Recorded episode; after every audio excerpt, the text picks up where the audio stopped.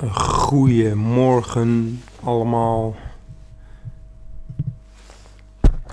Luisteraars, beste luisteraars.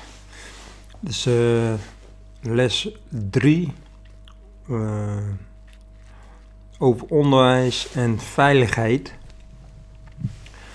We hebben al uh, twee lesjes gehad over eerst onderwijs en macht, onderwijs en communicatie en dit is dan onderwijs en veiligheid. Um, en zo volgen er meer thema's in relatie tot onderwijs. En onderwijs, uh, even, even reminden, onderwijs is, is, het, is didactiek. Hmm. En eigenlijk, als je het nog beter wilt zeggen, even, is het onderwijs omtrent onderwijs.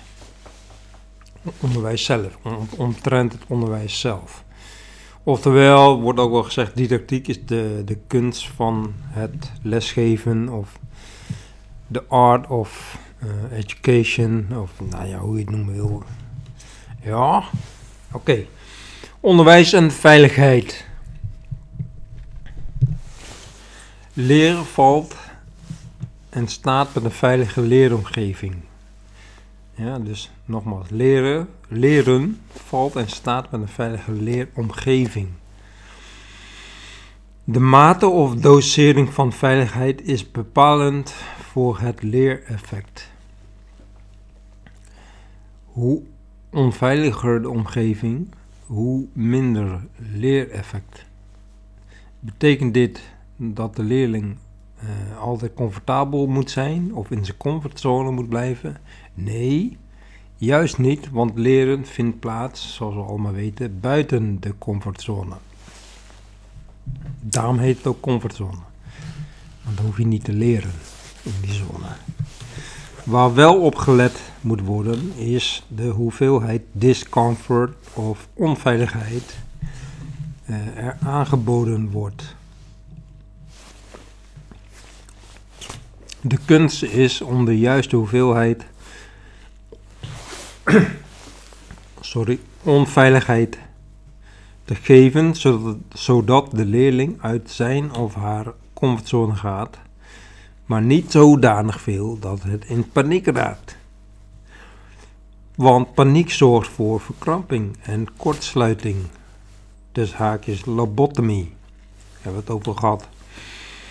En zeg maar fysiologische uh, kortsluiting, waardoor het leren wordt geblokkeerd. Ja, dus lobotomie blokkeert het leren of het opnemen van informatie.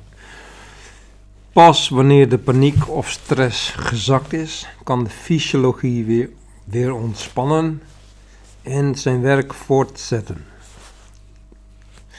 Bijvoorbeeld, bijvoorbeeld spijsverteren, maar ook uh, de motorische aansturing, het gaat allemaal weer lekker, lekker doorlopen als de lobotomie voorbij is. Tot inzicht komen en gevoel, gevoel krijgen voor. Hmm, dat, dat, soort processen, die kunnen dan weer uh, voortgezet worden. Ofwel, het echte leereffect vindt in de rust plaats. En dit is ook wel te vergelijken met, met trainen of arbeid en rusten. Weet je wel, dit trainingsprincipe, arbeid en rust. Groei vindt plaats tijdens de rust of het herstel en niet tijdens de arbeid. Dus niet tijdens de training. De training is de afbraak. In feite leert het lichaam, in feite leert het lichaam door dus de opgedaan ervaring, de training, in dit geval de workout, dat het moet groeien om sterker te worden, zodat het de volgende ervaring uh, gereed is om de situatie beter te incasseren. Deze fysiologische wetmatigheid wordt ook wel het overload-principe en supercompensatie genoemd. Kennen we allemaal. Het grappige is dat we dit vaak wel begrijpen in relatie tot het fysieke. Maar uh, deze wetmatigheden gelden ook voor de psyche. Sterker nog, fysiologie en psychologie staan niet los van elkaar. Al hebben we vaak wel het idee. En dus we hebben vaak wel het idee dat het twee gescheiden uh, dimensies zijn, als het ware. Fysiologie omhelst het grof materiële gedeelte van het lichaam en psychologie het subtiel materiële gedeelte van het lichaam. Ofwel beide materie, alleen verschillen ze qua dichtheid. Psychologie is gewoon heel subtiel en, en, en ontastbaar noemen we dat dan. Oké. Okay. Volgende hoofdstukje, grenzen. Ik heb het afgelopen tijd vaker over gehad. Wat is een grens? Wat zijn grenzen? Uh, of waar bevindt zich een grens? Is die er wel? Dat zijn echt hele interessante vragen. Als we vanuit een filosofisch standpunt kijken, of zoals we hier zeggen, vanuit een Advaitische zienswijze. Even remind, Advaita betekent niet twee, oftewel non-duaal. Dus vanuit een non-duale eh, perceptie, met een moeilijk woord, dan, dan bestaan er geen grenzen. En dat betekent natuurlijk ook non-duaal. Niet twee, dus geen grens. Zelfs vanuit een kwantumwetenschappelijke benadering zijn er in realiteit geen grenzen aan te tonen. Dus ook de kwantumfysica, wetenschap, ja, die, uh, ja, die onder, onder, onderschrijft dat ook. Maar goed, er zijn verschillende dichtheden, maar alles bestaat in feite uit materie, wat ons het idee geeft van grenzen. Als voorbeeldje uh, gebruik ik vaak lucht, is ook materie, maar dan heel subtiel. Ja, het lijkt er niet te zijn. dus we denken dat, uh, dat, dat, dat het er niet is, maar het is er wel. Alleen is heel, het is materie, het is tastbaar, alleen heel subtiel en, uh, en zichtbaar, alleen heel, ja, heel dun. Een steen bijvoorbeeld is weer grove materie, grof materie. Dus lucht en steen zijn, zijn, lijken verschillen, maar zijn in essentie hetzelfde. Zijn allebei materie. Ze bestaan uit moleculen, atomen enzovoort. Oké. Maar uh, we zeggen vaak wel uh, grenzen bewaken en grensoverschrijdend gedrag, een hot item.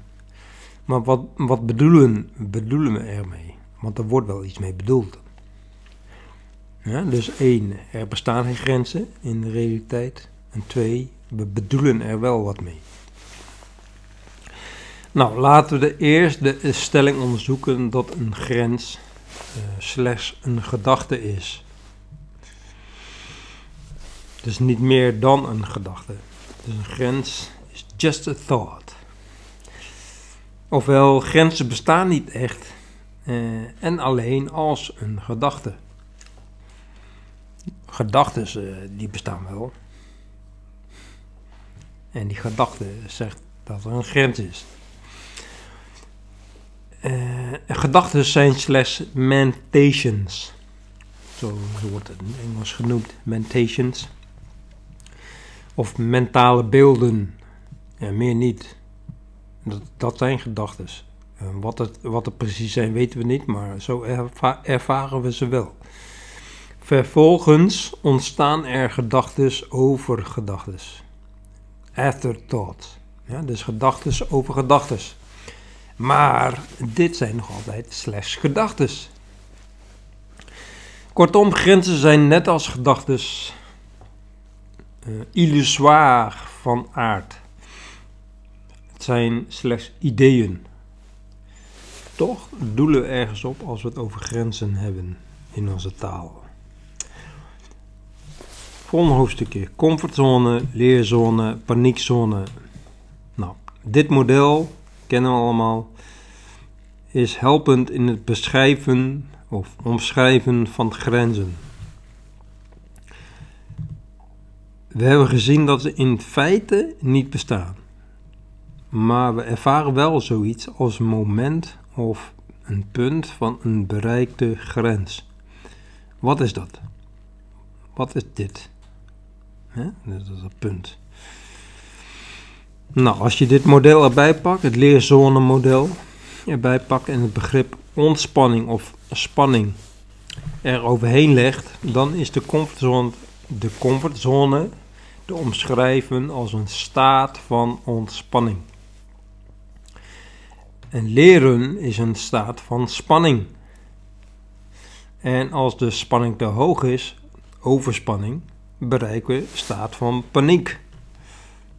Nou, deze staten zijn per individu verschillend en lastig waar te nemen voor een ongeoefend oog. En wat mij betreft wordt het hier een didactisch verhaal. Want nu maken we de brug naar het geoefende oog. Oftewel, dat oog is natuurlijk een metafoor. En wat wordt hiermee bedoeld? Het oog duidt op waarneming of observatie. Toch? Daar staat het oog voor.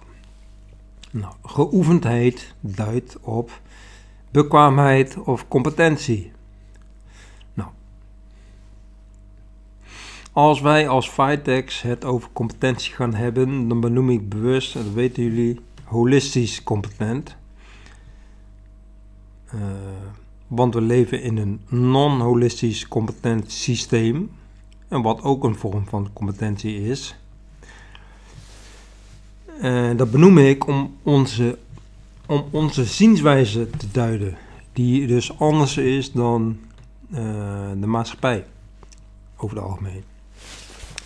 De niet holistisch competente leider is zich uh, dus ook niet bewust. Die, die is zich dus niet bewust van de, let op, de holistische onbekwaamheid. Kortom, in onze visie is een geoefend oog een getrainde, geoefende, uh, ervaren, holistische waarneming. Dat is een geoefend oog in onze visie. Dat betekent een jarenlange gepraktiseerde integrale waarneming. Nou, een hele rij moeilijke woorden. Of uh, klinkt, klinken nou wel uh, complex. Maar gepraktiseerd en integraal en waarneming, dat bij elkaar, dat is een geoefend oog. Met andere woorden, het bewustzijnsniveau van de waarnemer bepaalt wat er gezien wordt. Nou weet ik niet of ik een stapje te snel ga. Het gaat namelijk over de waarnemer zelf. De, in dit geval uh, het geoefende oog.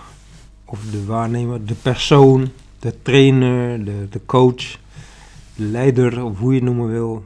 Uh, het niveau van bewustzijn wat die persoon heeft bepaalt wat er gezien wordt. Nou.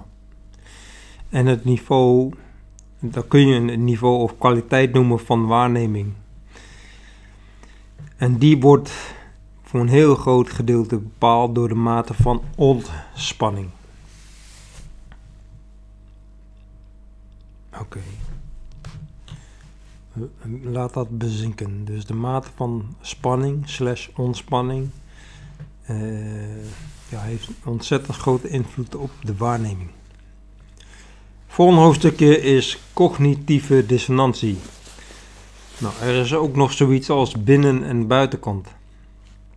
Daar moet ik even aan denken. Kwaliteit zegt iets over binnenkant. Iets is van hoge kwaliteit als het van binnen goed zit, toch? De buitenkant is dan van minder belang, omdat dit slechts uh, de wereld van gevolgen is. Laat ik even uitleggen. Dus de buitenkant is het gevolg van de binnenkant. Zo, zo, zo moet ik het eigenlijk zeggen. Nou, de kwaliteit van ontspanning zit aan de binnenkant. Ofwel, je kunt druk aan de buitenkant zijn, maar kalm van binnen. maar ook andersom is mogelijk. Kalm aan de buitenkant, maar gespannen en onrustig van, binnen. Nou, beide zijn vormen van cognitieve dissonantie. Echter, de laatste, dus kalm aan de buitenkant, maar gespannen van binnen, gestrest van binnen, ehm, is, is, is, is, zeg maar de, de, de minst gezonde toestand. Maar ook helaas het meest voorkomend. Iemand die, die, die ontspannen is van binnen, ervaart ten diepste een toestand van tevredenheid. Nou, dat is heel mooi uh, uitgedrukt. Maar dat, dat zeg maar de, de ja, nou ja, goed. Dus iemand die ontspannen is, is tevreden. Of iemand die tevreden is, is ontspannen. En doet niet toe wat de omgeving, uh, hoe de omgeving is. Maar goed, volgende hoofdstukje, uh, daar sluiten wij af volgens mij. En dat is veiligheid zelf, althans het laatste hoofdstukje is veiligheid. Vanuit een holistische zienswijze hebben we het dus over veiligheid op alle lagen, meerdere lagen. Vaak beginnen we met de fysieke veiligheid. Bijvoorbeeld een veilige oefenruimte als een dojo of beschermmateriaal bij het MZV'en of uh, juiste schoenen voor een beweeggebied Weet je wel, dat je de juiste schoenen aan hebt uh, voor, voor een beweeggebied, etc. Sterker nog, meestal, meestal uh, houdt er hier ook bij op. Dus als de fysieke veiligheid is gewaarborgd, dan kunnen we aan de gang. Dan kunnen we aan de slag. Ja? Dus fysieke veiligheid, dat, moet, dat is het belangrijkste. En dan kunnen we aan de slag. De, maar de mentale en sociale veiligheid wordt niet altijd gewaarborgd, of beter gezegd begrepen, naar mijn mening. waarom? Ja, dat is natuurlijk. Waarom is dat dan zo?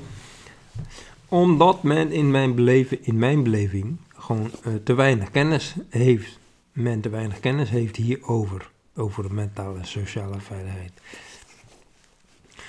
Uh, over het algemeen is, wat ik nou zie, is dat de kennis van leiders niet, niet toereikend is.